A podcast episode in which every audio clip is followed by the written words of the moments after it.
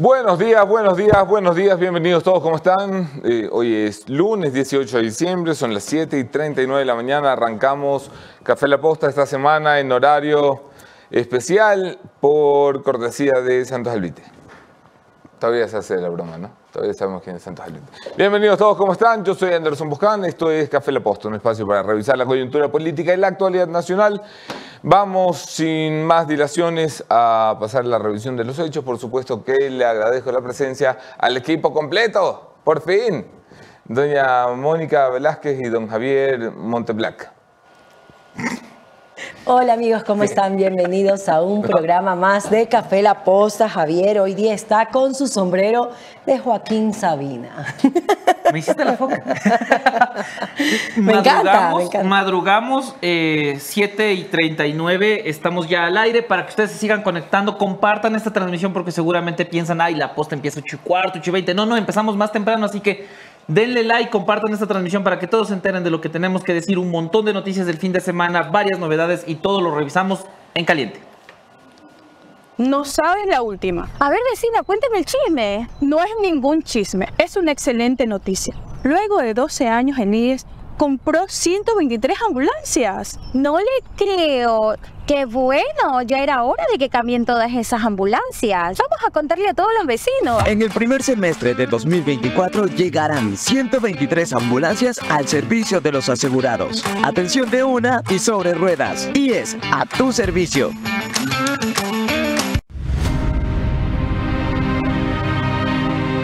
Han sido más de 24 años protegiendo sueños, resguardando esperanzas e ilusiones, preocupándonos por ti.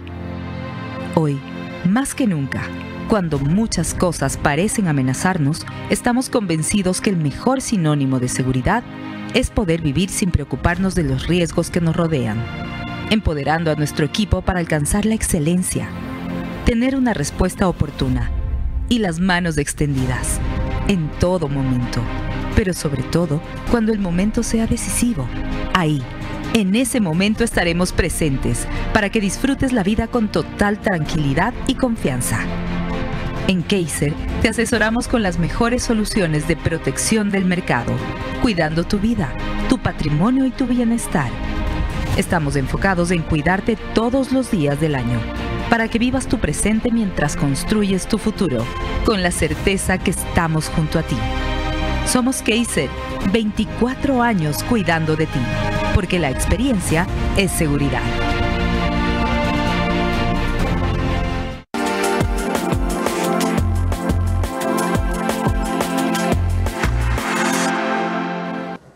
Gracias a quienes se siguen sumando a la transmisión. El canal de Café La Posta, 122 mil suscriptores. Es un montón de gente Muchísimo, solo muchísimo. a este canal, sin hablar del resto de eh, redes sociales de La Posta, que ayer, por ejemplo, en Federación Postera se vivió la victoria y el campeonato de Liga Deportiva Universitaria. Ah, eh, ya, ya hablaremos con lo- el hincha de Independiente del Valle al ¡Que viva respecto. Liga! Es campeones. Ay, por eso tu blanco y, y rojo. sí, sí, Bien. sí, Claro. por eso la Muy bien pensado, Pues, ¿eh? Claro. La Moni es traidora.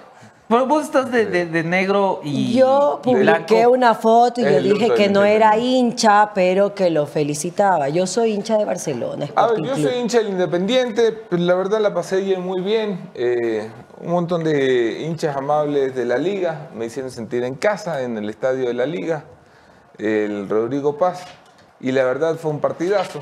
Estoy muy contento de haber asistido ayer, eh, gracias a la invitación que nos hicieron.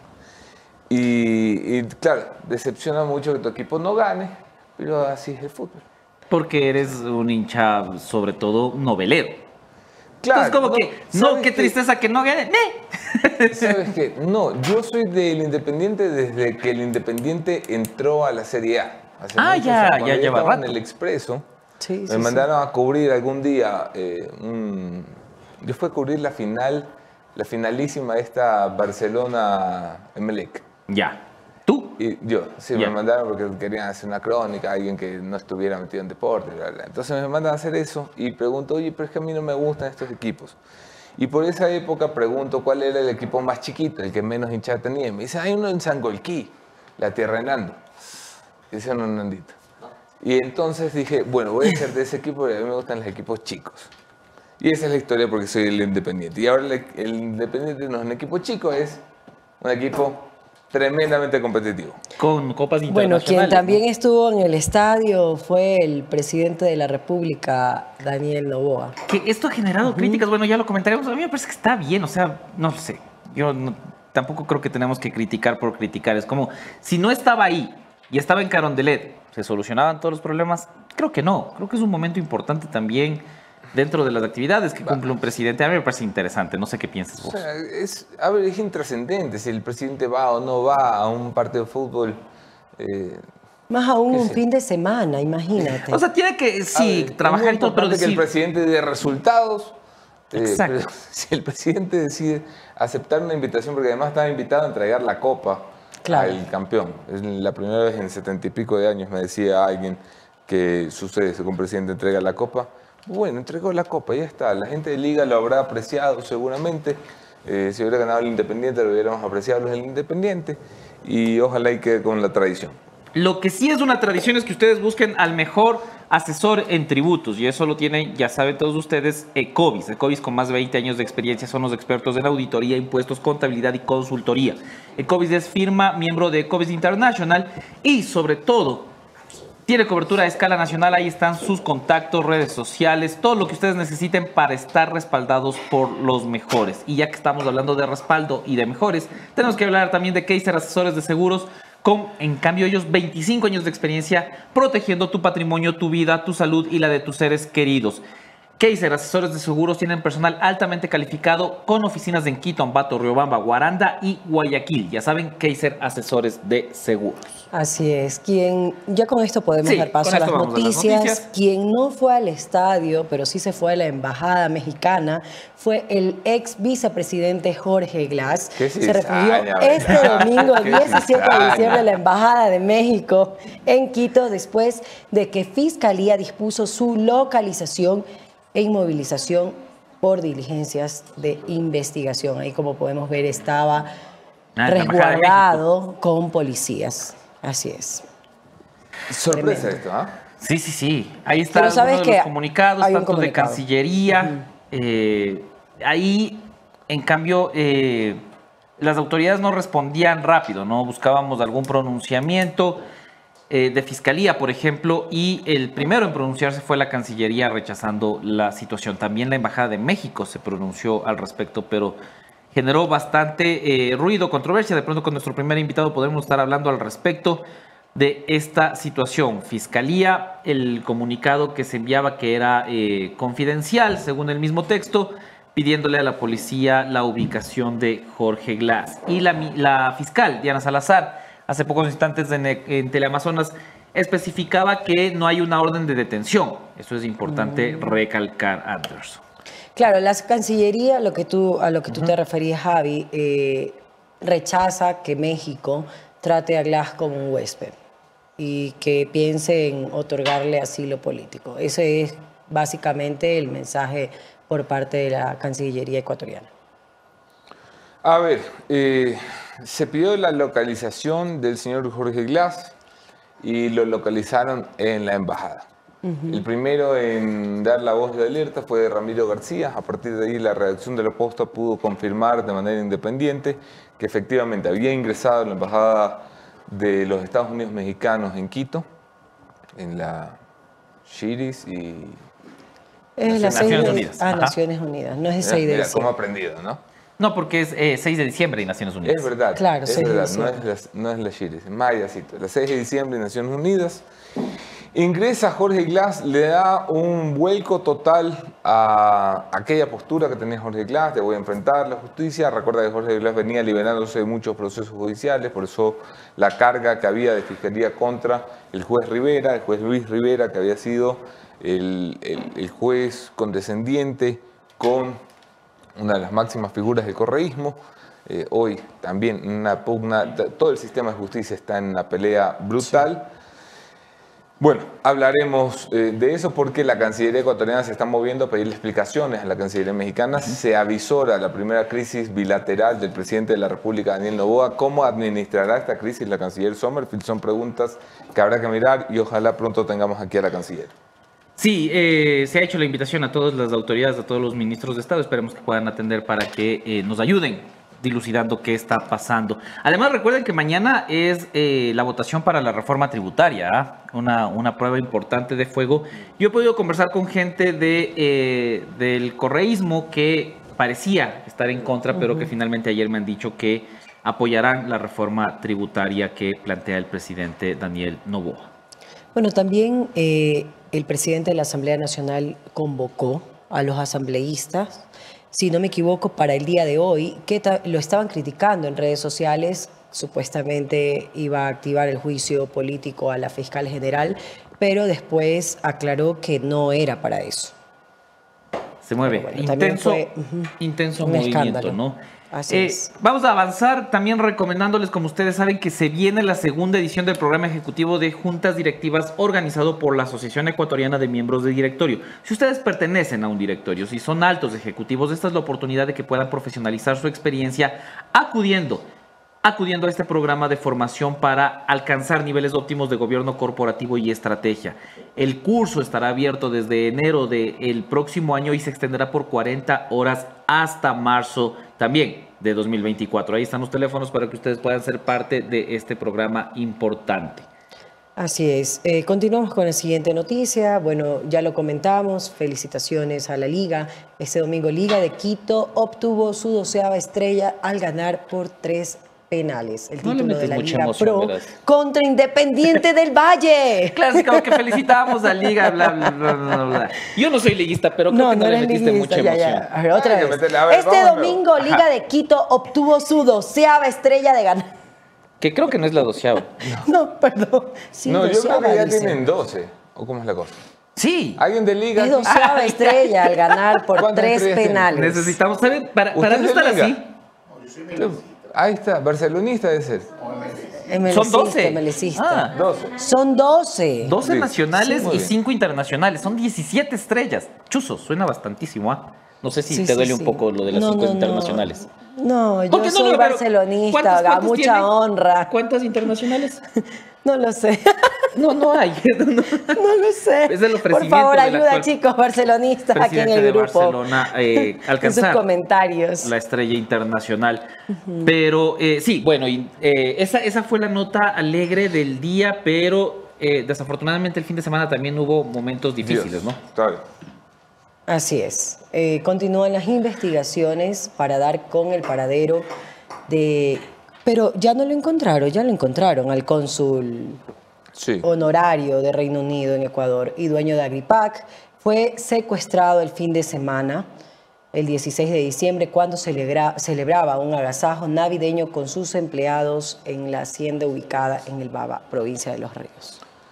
Un secuestro que aterrorizó a la ciudad de Guayaquil eh, con amenazas de bomba en San Borondón, con eh, la reputación del Ecuador por los suelos, luego que un cónsul, un representante diplomático un país amigo como el Reino Unido se viera eh, envuelto en una catastrófica situación para su familia, como lo es un secuestro, un impecable operativo de la UNACE que vuelve a demostrar que es de las mejores unidades que tenemos en el Ecuador. Ojalá y toda la policía funcionara como funciona la UNACE, eh, es. siempre dando resultados, siempre dándonos la alegría de hacer todo lo posible por devolverle la tranquilidad a la familia y a la gente.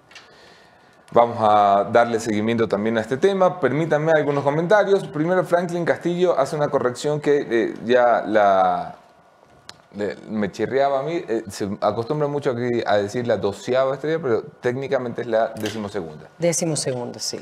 Aprendimos, gracias Franklin, Gracias, eh, por gracias. la corrección. Edison Vera, hola, buenos días. Betsy Lastre, bendiciones desde el otro lado del mundo. Miguel Alvarado, buenos días desde Miami. Buen día, madrugadores. Feliz semana para todos, dice Gabriela Dávalos. Eh, Luis Vázquez, buenos días desde Toronto. Andrés Lema, Liga Campeón, Liga Campeón. Saludos a todos. Eh, Ateo Digital, lindo horario para verlos en vivo, solo esos aburridos. No, no voy a decir quiénes. Habla de unos canales de televisión. Vamos, madrugadores, tengan buena semana. Luis Jacome, buenos días. Excelente semana para ustedes, muchachos. Un abrazo para todos. Shirley Peñafiel, feliz inicio de semana. Buenos días, madrugaron. Ah, los Fabricio Vela dicen, no, ya el negro en madrugada. No, él ya es mucho no, ya. No, no, ya sí, a, a Mi, mi esposa hizo, hizo noticiero con él varios años. No. Tenía no. horario de. No, salía- no, el negro se levanta, ¿a qué hora se levanta el negro? A las 4 para estar a las Debe 6 en ser. el programa. Hay muchos comentarios que quieren comprar el libro. Por ejemplo, Ah, pensé que decir Víctor que quieren que Hugo- madrugues, diles- no, diles no, que no. no. Víctor Hugo Briones, hola Moni Anderson, me encantaría comprar un libro autografiado por ustedes. También está Vas Abajito, que quieren el libro. Ya se me perdió, perdón, perdón, si ustedes me ayudan, Anderson. Sí, vi por ahí, quiero el libro firmado, donde puedo comprar el libro. En la descripción de este video encuentras todas las formas de comprar el libro, ya sea en su versión ebook o en su Sí, versión Eric física. Albán Pide- también necesita. ¿Cómo hago para La comprar el libro pedir para que lo por firmen? rápido o por WhatsApp. Ahí están los links, todos toditos. A ver, eh, tenemos alguna noticia adicional de lo que sucederá mañana, chicos.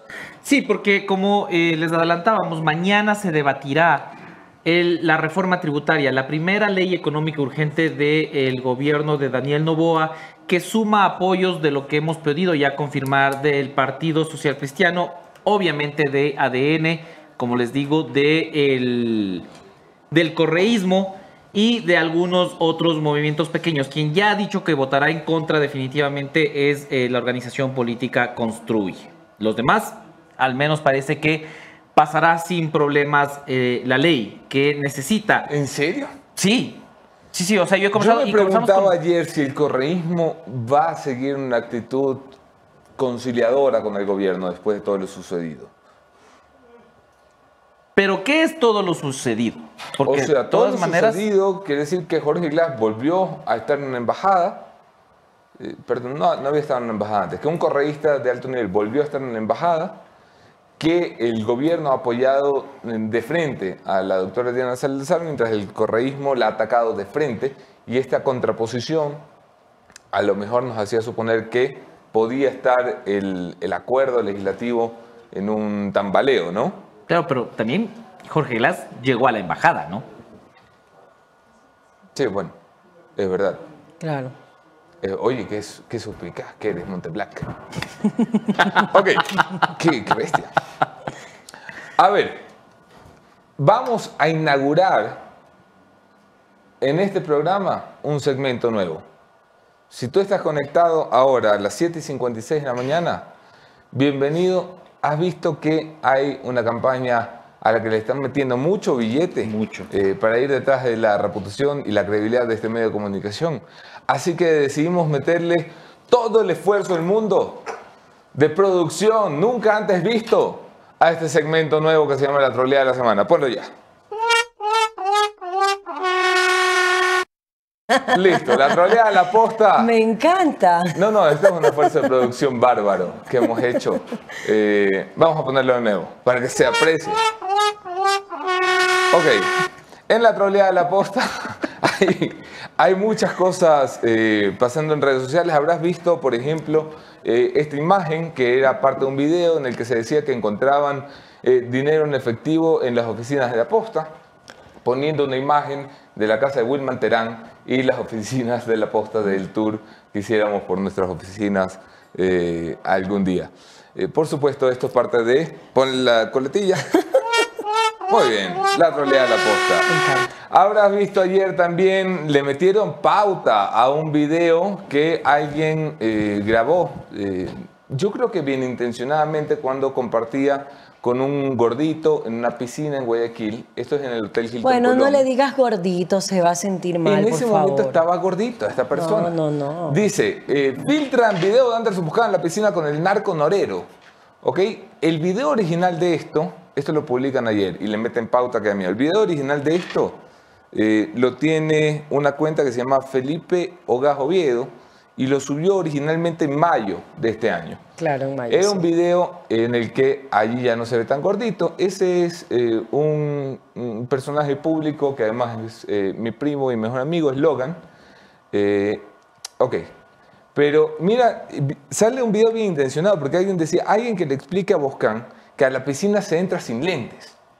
Es verdad. Que en realidad es la, la principal crítica que Es hay que hacerle Claro. a, a Yo los confieso ¿Cómo entras con lentes? No puedo estar sin lentes. Es que no puede ver, pues. No puedo. O sea, mi vida sin lentes no funciona. Y yo, yo lo sé, yo pasé una semana con gafas aquí, pero es la piscina, brother. No puedes entrar ni a, ni a la ducha, ni ¿Qué al me sauna, ni a la molestó? piscina. ¿Qué me molestó? Que era un momento familiar, un Claro. momento donde yo suelo compartir con mis hijas, como cualquiera tiene derecho, con mi sobrino, eh, utilizar esos momentos para las campañas. Eh, no, no importa si eres María Paula, no importa si eres Danilo, no importa quién sea, no está bien, viejo, no está bien. O sea, sígueme inventando cosas a mí, que yo estoy para eso. Había también conversaciones de todo tipo, ¿ah?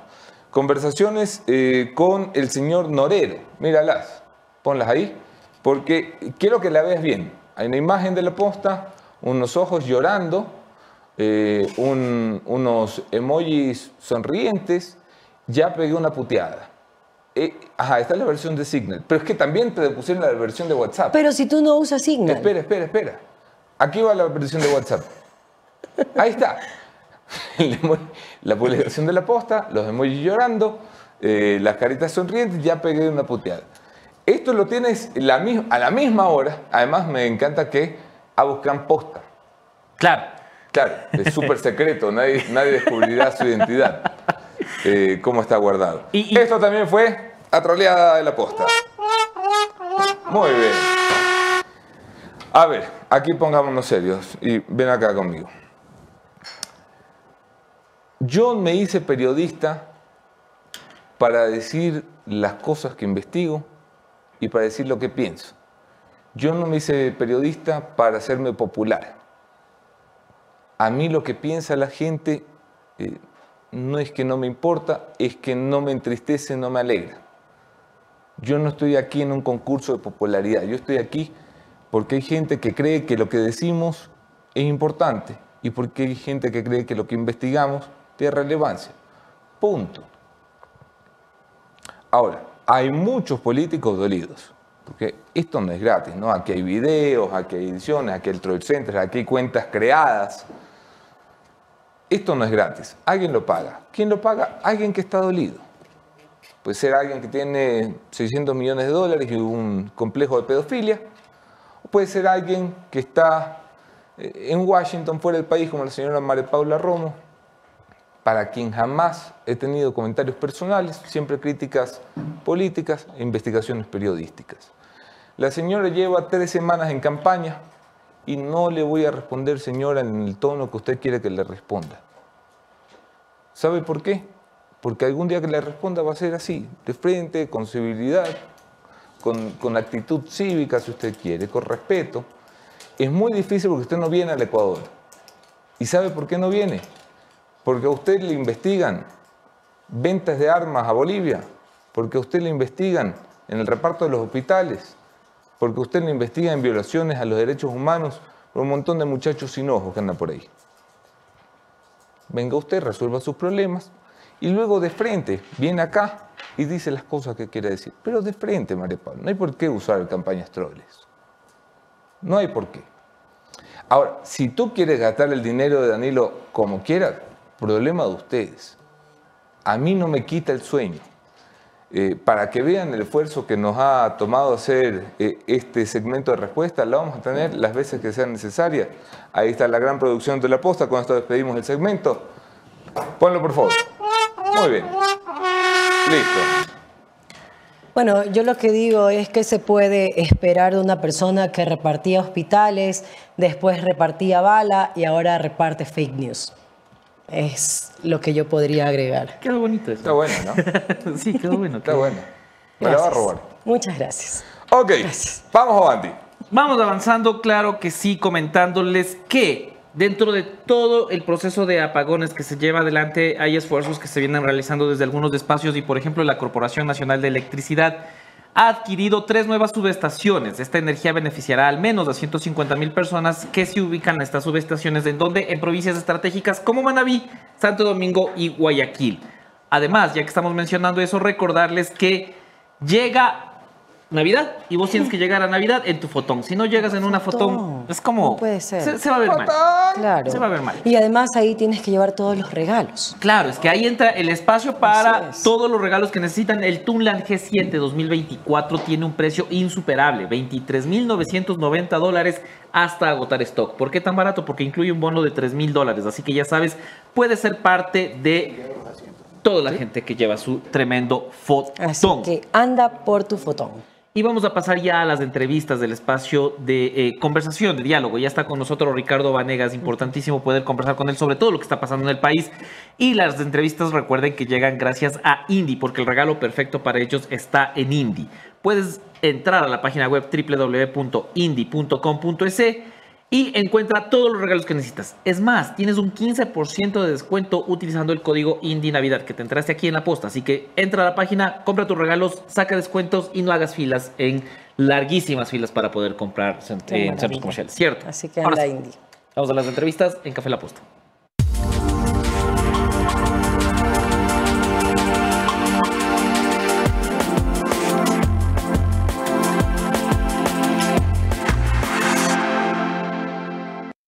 Bienvenidos todos, yo soy Anderson Boscan.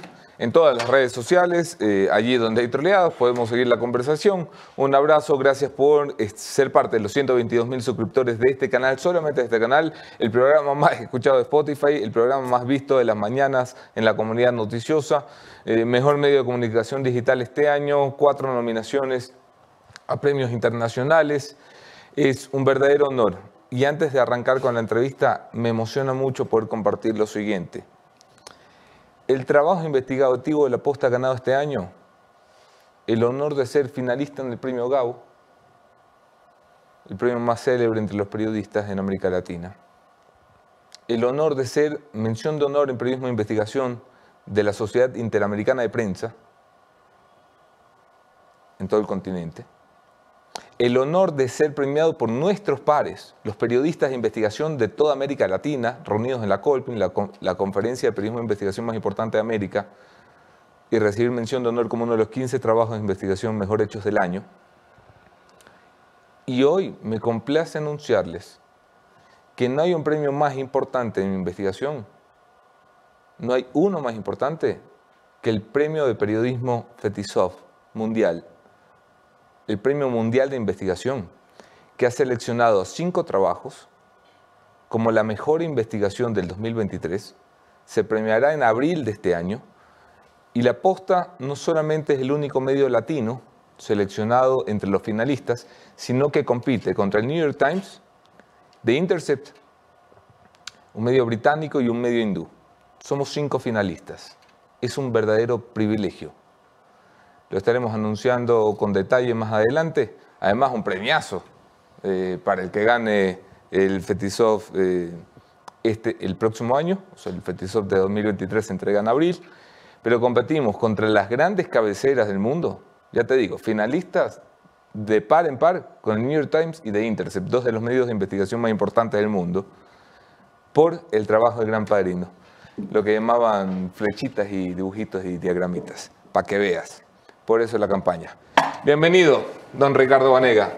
Primero, aquí, ¿ah? quiero felicitarlo por todos esos reconocimientos, Muchas gracias. por ser Ricardo. finalista en, en ese premio. Ojalá que gane. Ojalá, ojalá. Si ganamos, invitamos un fiestón, porque hay un premiezote. Deberían ganar porque ustedes con esa, esos audios motivaron que se caiga un gobierno y que se disuelva una asamblea. Y eso solamente se lo hace con un periodismo investigativo serio. Hombre, el gobierno se cayó por andar robando, no. no. Pero no, si no hubiese sido por la investigación de ustedes, no se caía. Cierto es. Entonces, hay que reconocer que por ahí empezó todo el problema, ¿verdad? Para ellos, ¿no? para ellos. Ricardo, bienvenido, es un, un gusto tenerte aquí. A ver, empecemos por el principio. Hay una grave crisis política en este momento. No me salgan con grave crisis política y conmoción social que me asusta. Hay una grave crisis política cuyo alcance todavía no alcanzamos ni siquiera a dimensionar, que toca al sistema judicial, a la Policía Nacional, a la banca ecuatoriana, a los partidos políticos, a los representantes eh, de estructuras fundamentales como la judicatura y por supuesto a los servidores públicos y funcionarios y dignatarios. las primeras reflexiones de, de este maremoto que ha surgido la semana pasada? Yo creo, y para esto, para responderte, te quiero recordar lo que me decía mi abuelo Lorenzo. Cuando tú ves en un agua que alguien se está hundiendo, tú tienes dos posibilidades. ¿eh? Darle la mano y hundirte con él o no aparecer. Y con eso quiero empezar diciéndote que cuando uno hace un pacto, acuerdo, arreglo, como ustedes lo quieran nombrar, con personas que están contaminadas, obviamente esa contaminación te va a llegar. Mm. Por más que tú digas solamente es para la asamblea. Eh, hace un momento escuché con atención la supicacia con la que supo diferenciar el, el por qué el señor o Glass logró llegar a la embajada americana. Dice el malicioso Montenegro. Pero es que, perdónenme, Es en que el- tú también eh, es malicioso, pues, Ricardo. Vanegas nomás. Pero en el Ecuador las personas no somos bobas. Por un lado aparecen un día diciendo que han sido ellos artífices de el- la operación Metástasis cuando realmente quien hizo todo es la Fiscalía General del Estado y nadie más. O sea, Diana Salazar. Déjame poner un pero porque es mi trabajo. ¿Se hace eso sin respaldo político? ¿Cuántas veces intentó Diana Salazar operativos grandes en otros gobiernos y no le dieron la policía, le filtraron la información, la boicotearon? pero la, información igual fue filtrada, porque cogieron presos, no a los principales, eh, pues, se se les escapó Salcedo. Sí, claro. Se les escapó el abogado que ha sido el que ha logrado comprar a los jueces. Romero. Romero. ¿Y de dónde es Romero? Y el, y el fiscal de Santo Domingo de los Colorados. O sea, perdóneme, se escaparon para mí las piezas claves. Pero si ya tú estabas feliz celebrando esa gran labor de la fiscalía y quisiste embarcarte en un trufo que no es tuyo, ¿por qué no tomaste en cuenta lo que pasó enseguida, que fue el dictamen de la Corte Constitucional que declaraba la ratificación de la nulidad del habeas corpus dictado a Jorge Glass y que abría el campo para ir por Glass. Cualquiera que entiende esto sabe que van por Glass. Si no hay que ser eh, muy inteligente. Y debieron haber inmediatamente puesto las alertas. Cuando sale la, la orden para la ubicación y el traslado, que no es detención, Correcto. El señor, que yo sepa, vive en Guayaquil, ha logrado llegar a Quito. Ha entrado caminando a la embajada mexicana que queda por aquí cerquita nomás. Tú dices que eso se hace, que es lo que sugiere aquí un malicioso, eh, que eso se hace con la venia del gobierno nacional. Yo lo que digo es que el pacto es solamente para la asamblea o hay pacto para otras cosas más. Porque ustedes también han dicho aquí que no pasa nada y que más tarde, no hoy día, mañana seguramente en la económica urgente los señores de RC5 van a votar por el gobierno. Y en la vida nada es gratis. ¿eh? Uno paga favores cuando recibe favores. Entonces, eh, es claro que es una crisis. Porque, porque el Ecuador, mira, el Ecuador ha sido noticia, primero por metástasis, noticia positiva, pero Sí, hemos sido claro. noticia. Luego hemos, hemos sido noticias por el, emba- el- el- el secuestro del cónsul honorario de Gran. Bretaña. Claro que hemos sido noticias, porque cuando se secuestra un cónsul, claro, ahí van a decir lo que pasa es que andaba en la vida loca y, y todo lo demás, no, pero, no, no, no, igual no. que se metan Hay que ser un 30 canalla para decir eso. ¿no? pero que se metan 30 personas a tu hacienda Discúlpame. y te saquen, ¿verdad? O sea, Y- la culpa del, del que secuestran a alguien es el secuestrado. No, no. Pero es que no sabemos qué grado de participación tiene esa persona que anda con él. Da igual, o sea, pero ¿qué, culpa pero tiene bueno. la víctima en eso? Segundo. Y tercero, viene Glass y se mete en la embajada mexicana. ¿Cómo no vamos a hacer noticia? ¿Tiene que haber crisis bilateral? Yo no tengo por qué pensar que tiene que haber una crisis bilateral, porque el asilo es una figura internacional y cada país es libre de dar el asilo a quien quiera. Ahí no va a haber ninguna crisis, porque si hubiese crisis, todos los que están en México, en Venezuela, que han Sí. estado en Argentina, A mí México tiene una tradición de asilo de toda la vida, no solamente el gobierno Pero de por, Obrador. pero es que si ellos firman los convenios de asilo y se reúnen los requisitos de asilo, se lo van a dar. ¿Y qué van a hacer? No pueden hacer nada. ¿Estás decepcionado con el gobierno? Porque tú estabas ahí en, eh, primero en toda la campaña, a- hacia el final. A ver, eh, yo apoyé, como la yo apoyé a un amigo sin pedir nada a cambio. Ya, ya, pero. Pero decir, obviamente- estabas muy entusiasta con lo que podía lograr Daniel Nova. Te siento muy. No sé si decepcionado es la palabra. Yo me siento preocupado por el Ecuador, Ajá. porque si tú quieres hacer un nuevo Ecuador, lo tienes que hacer lejos de los que no han dado lo que el país ha querido, ¿verdad? Y estos son este, caminos que están señalando que va a ser muy tortuoso lo que viene. Mira, en menos de 30 días esto se ha ido complicando. Sí. Se ha ido complicando y todavía no llegamos a febrero, que es la convocatoria de elecciones. Y no veo, o sea, perdóname que te diga, yo no veo un manejo político adecuado. No lo veo. Estas son crisis, como tú lo, lo has señalado, ¿verdad? Que deben ser atendidas de una manera mucho más objetiva. Y hay que tomar medidas. Si se hubiese capturado a Glass y se impedía que él llegue a la, a la embajada, hubiésemos sido portada positiva, no negativa. Ahora somos una portada negativa y con una duda grande de si recibió o no recibió ayuda, si le soplaron o no le soplaron, quién le sopló. Porque Pero- alguien le sopló. Pero no ves en el gobierno determinación, permíteme ahora ponerme eh, de defensor del gobierno. Eh, voy variando aquí mi, mi figura en el programa. Eh, no, no ves en el gobierno una clara intención de darle prioridad a los problemas del país y dejar de un lado los problemas de la política. ¿Cuáles son los graves problemas del país? La inseguridad. Hombre, que están matando a la gente que la pero gente no siguen tiene... matando a la gente. Perdóname, dime cuándo han dejado matar a la gente. El gobierno dice, tengo 20 días trabajando. ¿Quieres que en 20 días te resuelvan las cosas? Pero oye, o sea, perdóname, cuando tú tienes el poder político y ejerces ese poder, tomas decisiones drásticas y las decisiones se pueden tomar. No tienes que esperar 20 días para hacerlo. La, la- delincuencia sigue reinando.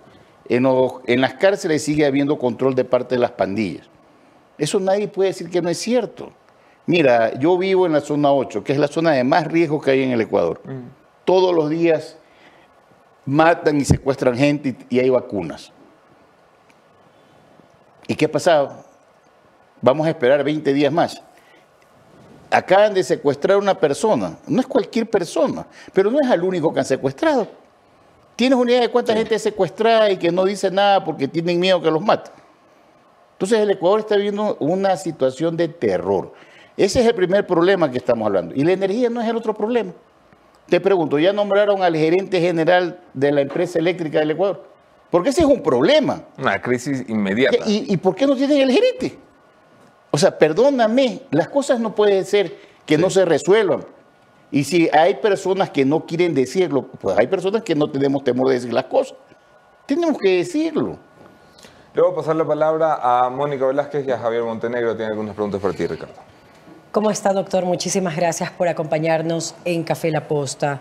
Doctor, están criticando al presidente de la República por haber asistido ayer a la final de liga con el Independiente. Pero por otro lado, el presidente asegura que él está trabajando en su plan Fénix. Yo quisiera saber, eh, o saber su opinión, si es un error de comunicación por parte del presidente o es falta de empatía con la ciudadanía, no ponerse eh, en los zapatos de ellos y afrontar esta crisis que está viviendo el país. Usted dice, están criticándolo. Claro, en redes sociales, algunas personas, ¿no? Bueno, pero es que los ecuatorianos tienen el derecho de eh, dar sus opiniones. Claro que si usted ve en un peso y contrapeso, ¿qué es más importante? ¿Entregar una copa al equipo que va a quedar campeón de fútbol? ¿O evitar que el señor Glass, que representa el correísmo, que es un aliado, entre a, una a- entre a la embajada a- mexicana y evitar la cárcel? ¿Qué es más importante? ¿Qué va a pesar más en la opinión del- de la población? Y evidentemente lo que más pesa no es que Liga sea campeón, eso no fue titular. Fue titular que el otro se logró entrar a la embajada mexicana. Y en eso no podemos decir que no es así. Ustedes son periodistas, ¿verdad? ¿Qué va a generar la investigación? ¿Que él fue al- al- a la final de fútbol o que Glass entró al Consulado de México? Y que luego la Cancillería hace un requerimiento inoficioso y de desconocimiento. Tibio, diría yo. Claro. Porque obviamente quienes conocen el derecho internacional saben muy bien que la embajada eh, mexicana y cualquier embajada es libre de dar asilo a quien quiera y cuando quiera. Y ningún país le puede decir que no lo puede hacer. Usted, eh, doctor Vanegas, acaba de decir que eh, la mala gestión por parte de la policía, por parte del gobierno, ocasionó eso que Jorge Glass puede ingresar a la embajada mexicana. Pero usted, ¿quién cree que tenga mayor responsabilidad? Porque se habla tanto de la policía como del gobierno, de la fiscalía, incluso dentro de, de la fiscalía hay soplones que avisan a las personas para que puedan tener algún tipo de reacción anticipadamente. Entonces, ¿cómo se puede manejar la información para una persona que se pueda escapar o se pueda fugar del país? A ver, yo creo que la fiscalía no está el problema, porque la fiscalía dos días anterior marcó un operativo trascendental con 75, 77 allanamientos. Se fugaron siete porque alguien le sopló, pero no fue la fiscalía. Claro. Pero en este caso, la fiscalía requiere, porque no pueden hacer ellos mismos el tema, a la policía. Y la policía monta el operativo. Y seguramente la policía informa al gobierno. Porque estas cosas no me van a decir que no se informan al gobierno. Para eso hay una ministra de gobierno.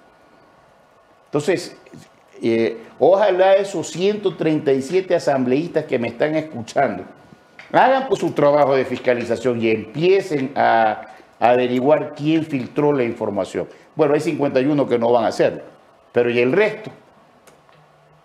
El país necesita la verdad. Y vamos a ver pues si es cierto que los señores con los que ustedes han conversado van a votar a favor de la ley económica urgente, porque está bien que te la metan una vez, pero dos veces y que ya haya una actitud que diga el, mismo gobierno que ellos han sido los autores de ese, de operativo metástasis y todavía que quieras que el que está en bélica siga, siga recibiendo palo y siga en una alianza que no está sacando ningún beneficio.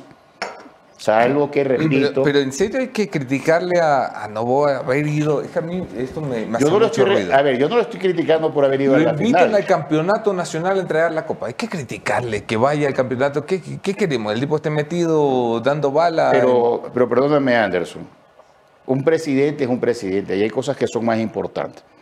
Más importante que traer una copa es evitar que este señor llegue a la, a la embajada. Y eso no, lo podemos discutir. ¿Pero qué hace el señor Novoa? ¿Se pone de guardia en la casa de Jorge Glass? No, pero él es el que tiene que controlar. ¿Pero controlar qué? ¿quién es el jefe de la policía a nivel nacional? ¿Quién es el que maneja el Estado? Es él. Ahora, él confía en otras personas que no hacen. ¿Quién es el responsable? La responsabilidad no me vas a decir que es de, la, de la policía porque la policía obedece al Ministerio del Interior. Es así de sencillo. Ok, Javi.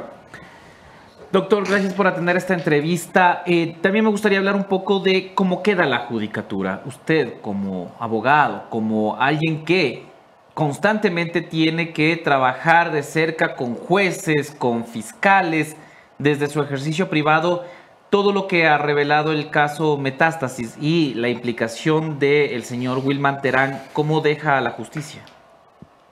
Lo que ha descubierto la Fiscalía era algo que en todos los medios judiciales a nivel nacional e internacional se sabía.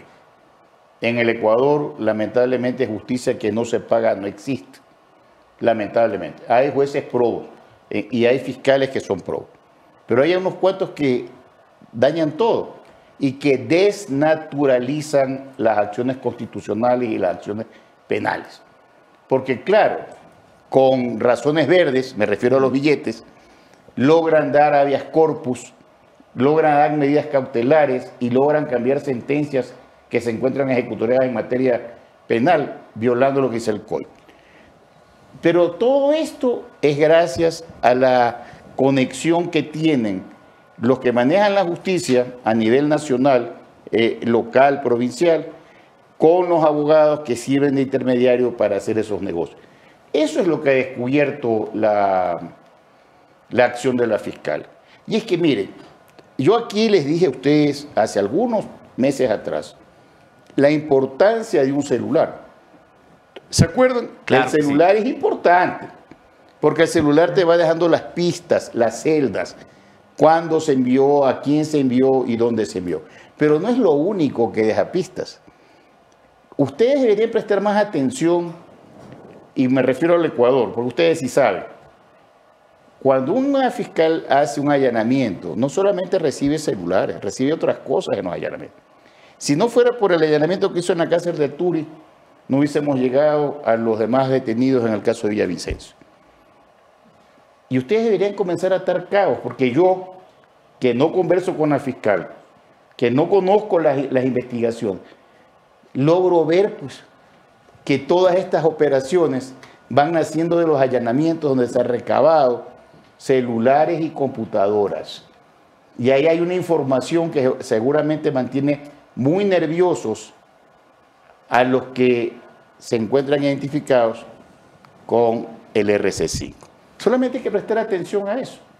El, el- los allanamientos del caso Metástasis, todo el operativo que se ha venido desarrollando, ¿deja ya eh, desarmado el juicio político en la Asamblea o cómo queda ahora que un grupo, eh, quien impulsaba la Revolución Ciudadana, comienza a cuestionar constantemente a la fiscal Diana Salazar?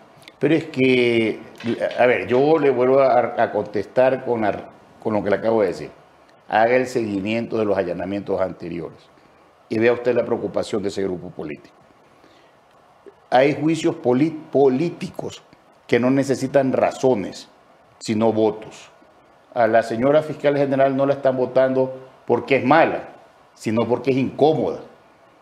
Es por eso. Entonces, eh, el cuando usted escucha al presidente de la Asamblea y escucha al presidente de la República decir nosotros no vamos a votar por el juicio político de la doctora Salazar y dejan que pase en el CAL donde ellos tienen votos una, una petición que no tiene las formalidades que debe tener, te queda un sinsabor, pues.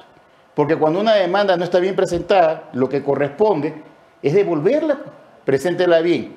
No es que cuando tú haces una labor de fiscalización, Anderson y amigos, el primero que, lo primero que tiene que hacer el, el- asambleísta es fiscalizar. ¿Y cómo se hace eso? Uno llega a su despacho, ve, lo ve a Anderson que está hablando y comienza a pedir oficios a, la- a detida- a determinadas entidades de control. Sí. Infórmeme sobre esto, quiero saber sobre lo acá, mándeme este documento, convoca a mm, entrevistas a los funcionarios públicos. Y cuando ya recabas la información y sabes hacia dónde vas, presentas tu petición, anunciando todas las pruebas que has recabado. Pero en el caso de la doctora Salazar, la, la asambleísta hace una descripción narrativa de hechos sin aportar ninguna prueba, porque no hizo por la labor fiscalizadora. Entonces no hay pruebas. Y sin pruebas en este país y en cualquier parte del mundo civilizado, nadie puede ser sancionado. Por eso es que no me hables a mí de la razón jurídica o constitucional, háblame de la razón política. Política. Ahí no importa. A propósito de esto y para terminar con más de 5.200 conectados, eh, me parece importante también mencionar, parte de la fiscalización, usted en abril, por ejemplo, eh, hizo toda una indagación sobre el puerto de Manta y la concesión de este. Hace poco estuvimos dentro de una acción legal que se ponía para eh, mantener esta concesión. ¿Cuáles fueron los hallazgos que usted eh, encontró y cuál es la situación en el puerto de Manta? Yo realicé una investigación que quedó lista, pero que no pudo ser entregada porque se lo iba a entregar a la siguiente semana y nos, la asamblea se disolvió. Primero, se hablaba de que la entrega del puerto de Manta no reunía los requisitos establecidos en la Constitución y en la ley. Nosotros revisamos los documentos, escuchamos a las dos partes y llegamos a la conclusión de que se habían cumplido todos los requisitos que se encuentran señalados en la Constitución y en la ley para haber entregado este puerto de Manta a una empresa, me parece que es chilena, ¿verdad?, que está operando el puerto de Manta. Eh, no había además en la, en la observación que nosotros hicimos ningún tipo de perjuicio económico, porque tenía que haber una inversión de parte de, de la empresa privada en mejoras hacia el puerto. Y esas mejoras existían. Luego me enteré por la prensa que el nuevo gerente de la Autoridad Portuaria de Manta había sostenido que había un incumplimiento y pedía que se declare terminado unilateralmente el contrato. Obviamente ese gerente de la, de la Autoridad Portuaria de Manta o desconoce lo que sucede en contratación pública, en el sentido de que para poder dar por terminado un contrato se necesita del informe del Procurador General del Estado. Si no, no se puede. Claro. Y aquí opera casi lo mismo que sucedió con el caso, A- eh, el caso de, ¿cómo se llama este? ¿Cuál? Eh, ¿Cuál? Este caso en el que participó el asambleísta Pazmiño, Eh, el de Flopec. el de Flopec. Flopec. Acuérdense que el gerente de aquella época también declaró terminado unilateralmente el contrato y tuvo Amazon que Tanker. recular, pues. Tuvo que recular, ¿por qué? Porque no tenía pues el informe del procurador. En este caso que usted me está preguntando, no procede la terminación unilateral del contrato si es que no hay el informe de la Procuraduría. Puede ser que políticamente ese gerente de autoridad portuaria haya querido por algún interés favorecer a alguien, pero tú no puedes violar la ley. Porque ¿qué va a pasar? La, que eh, tiene la concesión va a demandar al Estado y, y va a ganar. No veo yo una causal que justifique la terminación unilateral del contrato. Eso es lo que le puedo yo decir en la investigación que yo hice. Veo sí un interés eh, impropio de un grupo de personas que quieren tomarse el puerto en beneficio propio. Y eso no puede ser. Ok.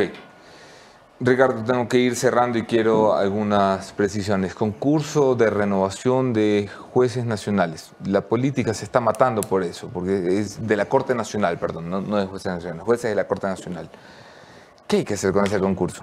El momento, ¿Qué en que, el momento en que el doctor Román, Álvaro Román, tome posesión del cargo, seguramente él y los dos votos que ya hay, que son el doctor Murillo y la doctora, no me acuerdo el apellido bien, van a hacer una nueva mayoría en el Consejo. Y lo más probable es que van a declarar nulo el concurso, porque hay vicios y porque evidentemente se quiere favorecer a un grupo, ¿verdad? Y la segunda cosa que tiene que hacer esta nueva mayoría es resolver, dejar sin efecto esa acción por la cual siete magistrados de la Corte Nacional se prorrogaron indebidamente porque ellos fueron elegidos para un periodo y nadie les podía dar más tiempo. Así que si usted me pregunta qué creo yo que debería Sí. pasar, declarar nulo ese concurso y mandar a la casa a los que ya cumplieron con su periodo. Judicatura en manos de Román. No es de Román, yo no creo que Román pertenezca Bueno, a ningún pero partido. Román es el, el- el suplente de Wilman Terán. Sí, pero es que, a ver, eh, creo que más bien había un partido político que tenía control sobre la judicatura. Román Sí. no pertenece a ningún partido político. no, no, no estoy hablando de que Román pertenezca, y, y cuidado se me entiende mal. Estoy hablando de si la judicatura debe pasar a manos de una Debe de pasar a manos de Román porque él es el suplente. ¿Y cuándo se debe determinar que hay ausencia definitiva? Bueno, iniciada la instrucción fiscal, aquí va a pasar dos cosas. El, el presidente del consejo va a pedir vacaciones por 30 días. Y la instrucción va a durar 90 días. Yo no creo que le van a dar más tiempo de vacaciones porque él no estuvo dos años en el cargo. Luego de eso, eh, le corresponde al Pleno de la Corte Nacional designar una terna para poner al reemplazo de Terán. Pero como está esa Corte Nacional tan atomizada, tan dividida, yo veo bien difícil que puedan mandar una terna. Así que Román, yo creo que se va a quedar en esa función por el tiempo que falta hasta que sean elegidos para un nuevo periodo la- la- los nuevos funcionarios del Consejo de Captura. O sea, en el, me parece que eso es en febrero del del año 2025. Juicio político a la fiscal. ¿Qué crees que va a pasar? No va a pasar nada. Yo creo que eso de ahí no tiene ni pies ni cabeza. A lo mejor va a tener 56 votos, que los tenía siempre, Claro, son los del Ya. correísmo, ¿no? y los de Pachacuti, que han anunciado que van con, con ese juicio.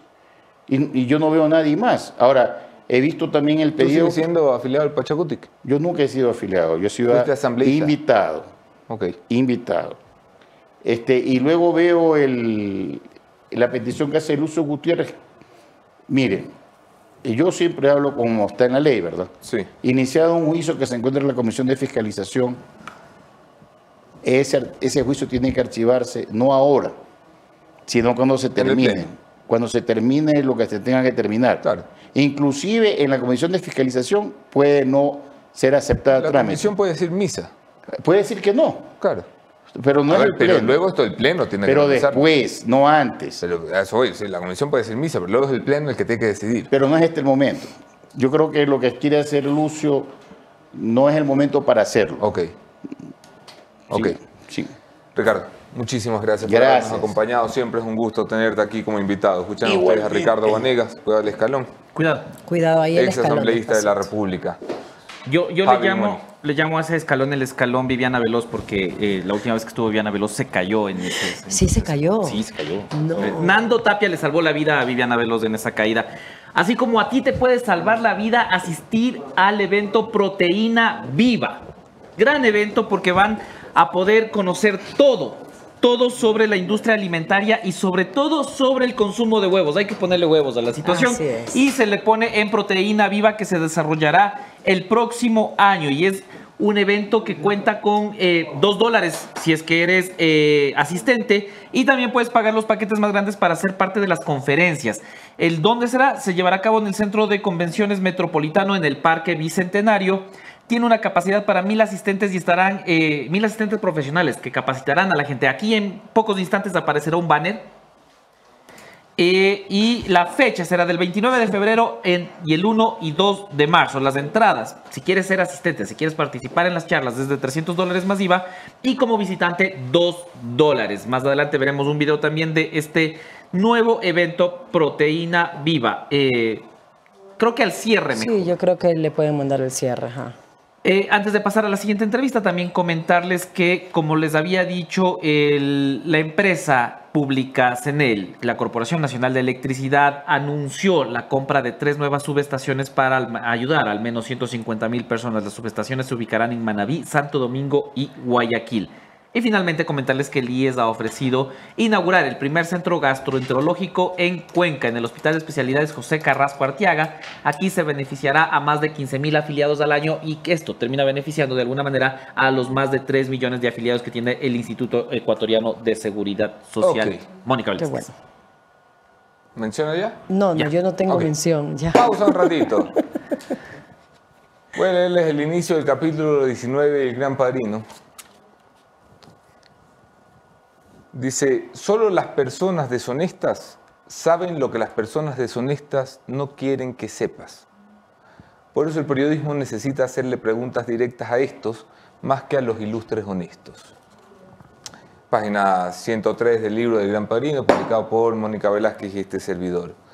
Hay mucha gente eh, que está teniendo un debate que la verdad me parece interesante que se debate. A mí siempre que se debate me parece interesante, incluso que se trolee me parece divertido. Que se pregunta si teníamos o no que haber hablado con gente en el lado maligno. Es muy sencilla la respuesta para nosotros. A ver, para comenzar, esta imagen. Hay gente escandalizada porque se dice ahora que hemos hablado con Norero. Pues, ¿dónde han estado el último año metidos? Ponme la imagen, por favor.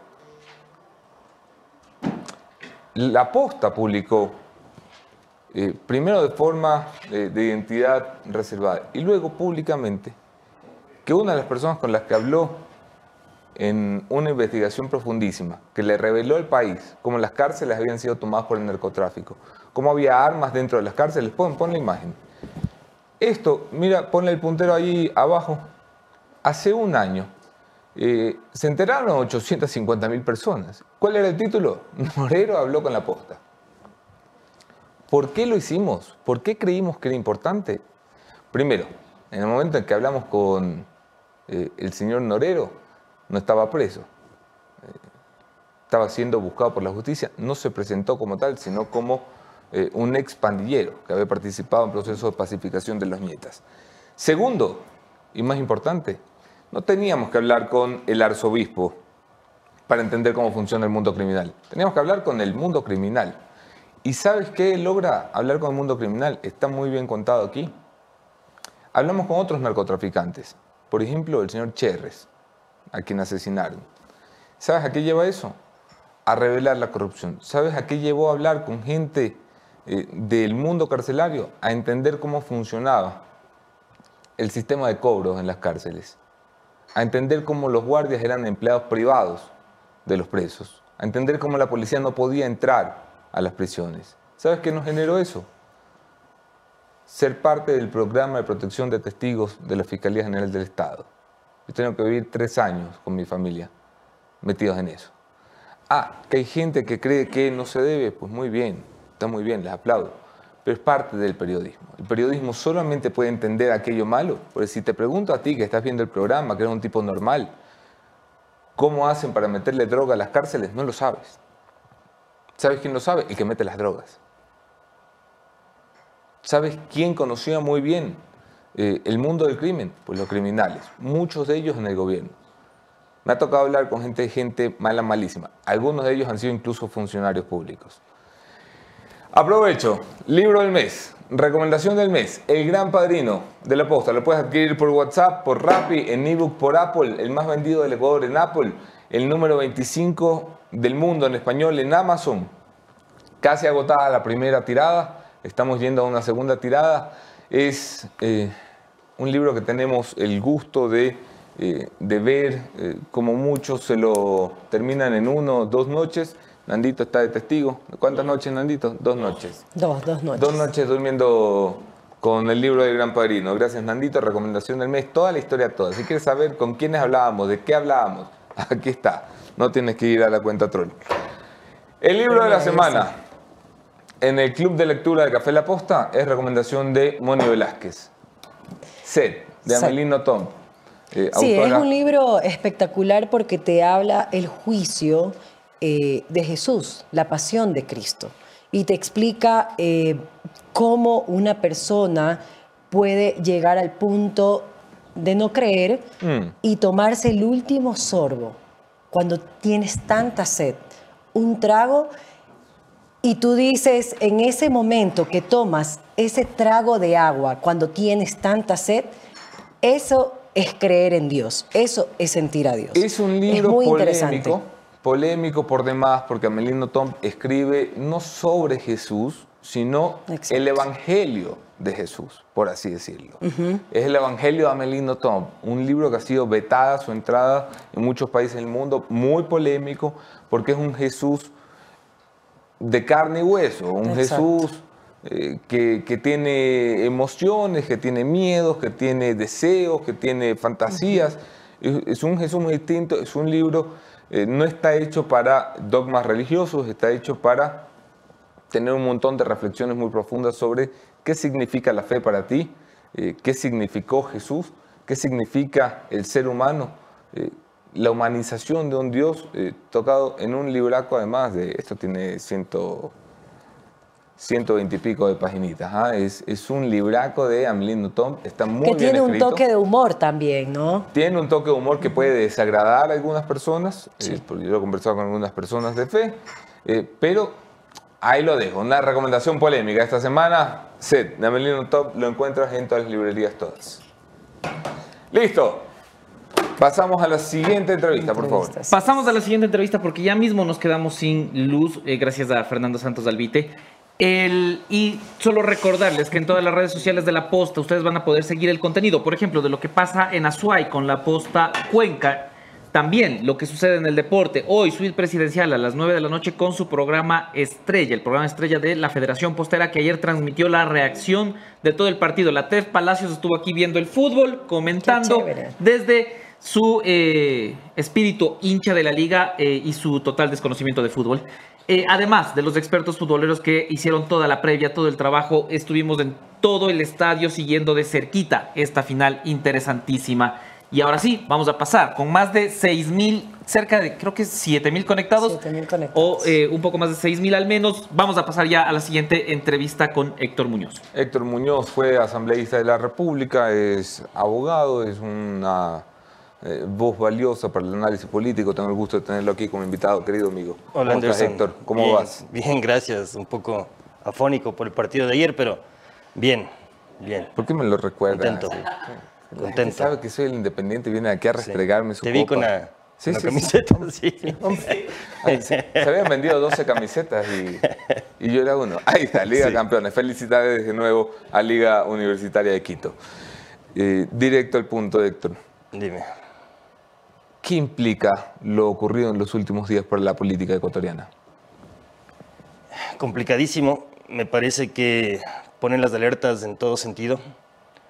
Este caso llamado metástasis, que yo creo que además, esto como paréntesis, la, la Fiscalía maneja muy bien el tema de comunicación. Oye, los nombres son muy Es buenos, genial. ¿no? Acuérdate el caso Encuentro también. Sí, sí, sí, sí, sí. O sea, me parece que desde ese hay que, hay que analizar punto por punto todo lo que está pasando y esto va a traer muchísima cola. Eh, hay temas que evidentemente preocupan, que es cómo se están filtrando, por ejemplo, la información previo a que se den los operativos. El tuit de Rafael Correa, dices. Es, es, es terrible, es terrible. Creo que hay que La poner atención no, en no eso. ha sido suficientemente clara esta mañana en si va a abrir o no una investigación a Rafael Correa por ese tuit. Yo creo que debería. Y, Claro. Inclusive, o sea, deberían cuidarse y hacerlo, porque se deberían también sentar precedentes en este punto. Es decir, no cualquier persona puede, si es que le llegue información, que de entrada no le debería llegar información, publicarlo para que esto, digamos, alerte, y esto fue, digamos, la causa de, de- de la fuga de, de algunos, de algunos involucrados en este asunto. Entiendo que lo de Glass también fue como que algo que se anticipó, pese a no ser una orden de detención, efectivamente se habla de retención, que es la obligación que tiene, digamos, la persona de acudir ante la fiscalía cuando no ha ido, cuando la han llamado por tercera vez, puede acudir evidentemente con la fuerza pública. Este, se dio todo el tema este de la embajada y sí creo que es bastante preocupante. Hay que estar alerta también de lo que va a hacer la, la asamblea, porque efectivamente dentro de la competencia fiscalizadora que tienen los, los asambleístas, deberían por lo menos preguntar a las autoridades qué es lo que está pasando, por qué se están filtrando estas, estas informaciones que creo que son absolutamente delicadas. Más allá de eso, los efectos que esto pueda tener en la real política, eh, con un gobierno que necesita del correísmo, del Partido Social Cristiano y de algunos independientes para poder salir avanti, ¿se ven venir? Yo creería, tal cual como estoy viendo las cosas, que el correísmo va a dar un paso al costado de esta, de esta gran alianza que se quiso hacer Uy. desde un inicio. Es complejo porque se necesitan votos. Vamos a ver qué es lo que pasa con esto, eh, con, la ley económica urgente que se debate mañana en sí. segundo debate. Eh, pese a que hubo la, digamos, fue aprobado este informe con la mayoría de, con- por unanimidad, en donde eh, entiendo que están representadas todas las bancadas. Vamos a ver qué es lo que pasa en la votación ya cuando, cuando, cuando, cuando se dé eh, en, en el punto final. Eh, no sé cómo vaya a estar construye también. eh, así como critico mucho los temas quizás del lado del, del correísmo, también critico mucho quizás temas del lado de construye, en donde eh, no de la gente quizás que esté en asamblea, sino de la gente que está por fuera. Donde Por fuera lanzan del país, sí, por fuera del país.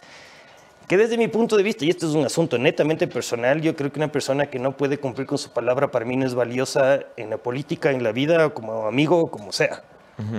Entonces, eh, sí, quizás pueda tener mucha credibilidad y muy buena cámara, pero eventualmente las personas que le pueden llegar a conocer un poco más a esta persona se dan cuenta que mucho de lo que dice es humo. No sé de qué persona estaremos hablando, pero le voy a dar paso a alguien que tal vez se lo imagina, Mónica Velázquez y Javier Montenegro.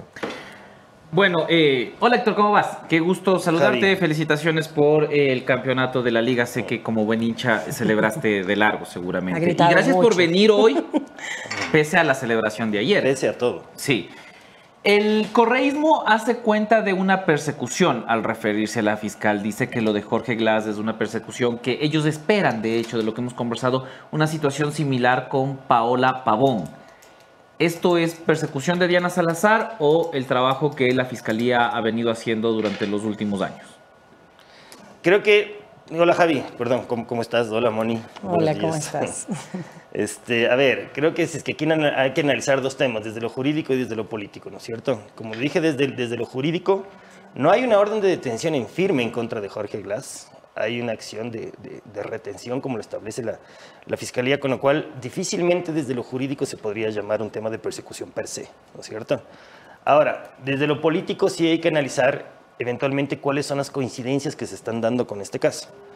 Si es que tenemos el antecedente, ¿no es cierto?, de que se está infiltrando información de lo que dijo el expresidente Correa, de la acción que toma Jorge Glass del día de ayer en embajada, habrá que ver también si es que ese apresuramiento que tuvo eh, esa bancada legislativa en el Parlamento Nacional respecto al juicio político se debía también a esto, ¿no es cierto? Si es que ya tenían información previa y lo que querían era adelantar el proceso de juicio político para poder destituir o simplemente para deslegitimar una, eh, una acción que haga la, la- la- la fiscal general del Estado.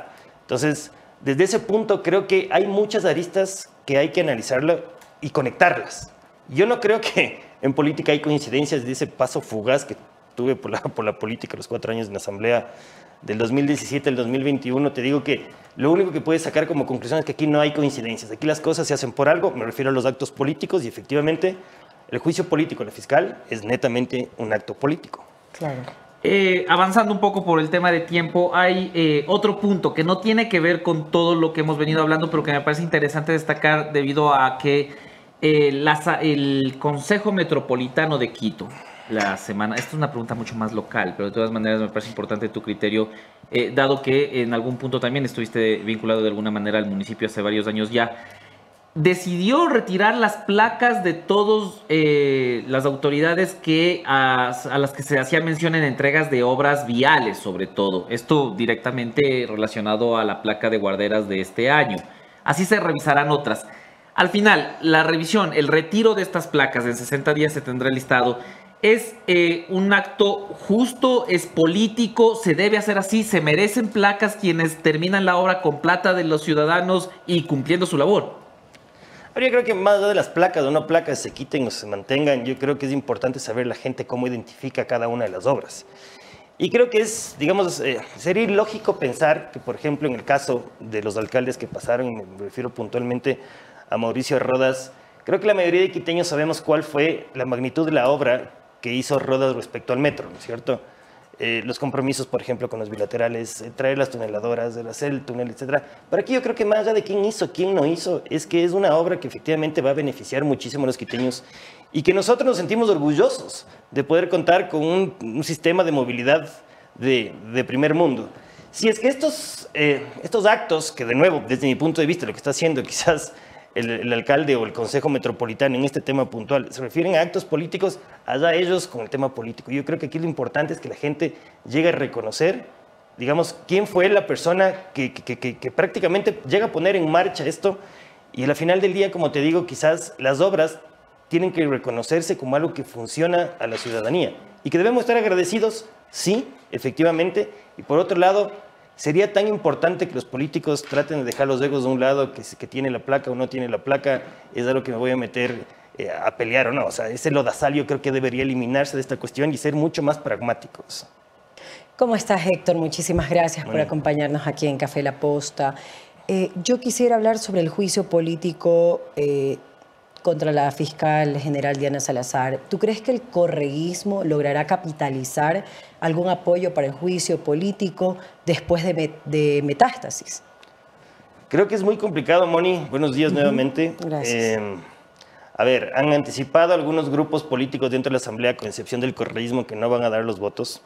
Creo que desde lo jurídico, además de un juicio político absolutamente flojo, porque muchas de las causales, desde mi punto de vista como abogado, esto, eh, no son causales para el procesamiento de un juicio político, como por ejemplo empiezan a hablar de temas anteriores Claro. al ejercicio de las funciones de la fiscal general, cuando sabemos que la disposición de la Constitución y de la ley orgánica de la función legislativa es amplia en el sentido que habla que la causal para poder enjuiciar políticamente a los funcionarios públicos que no sean presidente y vicepresidente es por, eh, por la, la falta o el incumplimiento del ejercicio de sus funciones.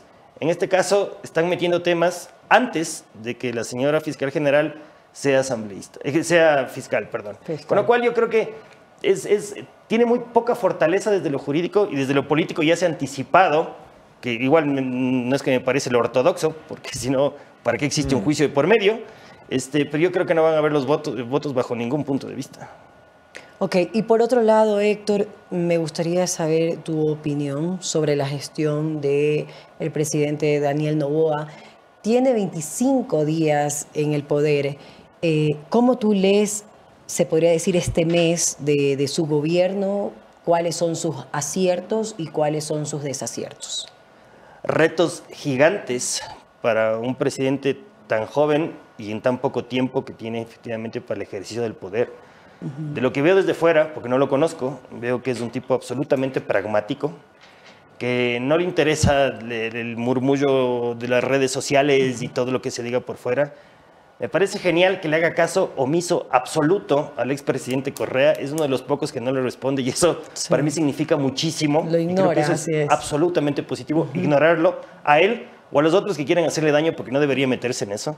Ahora, claro, el reto gigantesco está en el tema, en el tema de seguridad, porque más allá de todos los otros problemas que tenemos, que sí, de la justicia o sí, la asamblea, o los temas que están por fuera, que no competen necesariamente el Ejecutivo, su tema durísimo es el tema de seguridad y efectivamente el tema económico que sé. El fin de semana tuve una conversación que las arcas fiscales están prácticamente en soletas. Y este es un tema complicadísimo que espero que lo sepa afrontar con el ajuste necesario. Esperamos todos. Héctor, tengo que despedir la entrevista, no sin antes agradecerte. Ha sido un gusto volverte a ver por aquí. Y gracias a todos ustedes por estar conectados, casi 7.000 personas conectadas en Sí, el sí, Club sí, Media, La. Posta esta mañana. Mónica y Gisela. Se va la luz, Javier. es por eso. Se va la luz. Tan cortito, Chau, chau. se va la luz. Chau, los amamos. mañana 7.30, 7.30 mañana.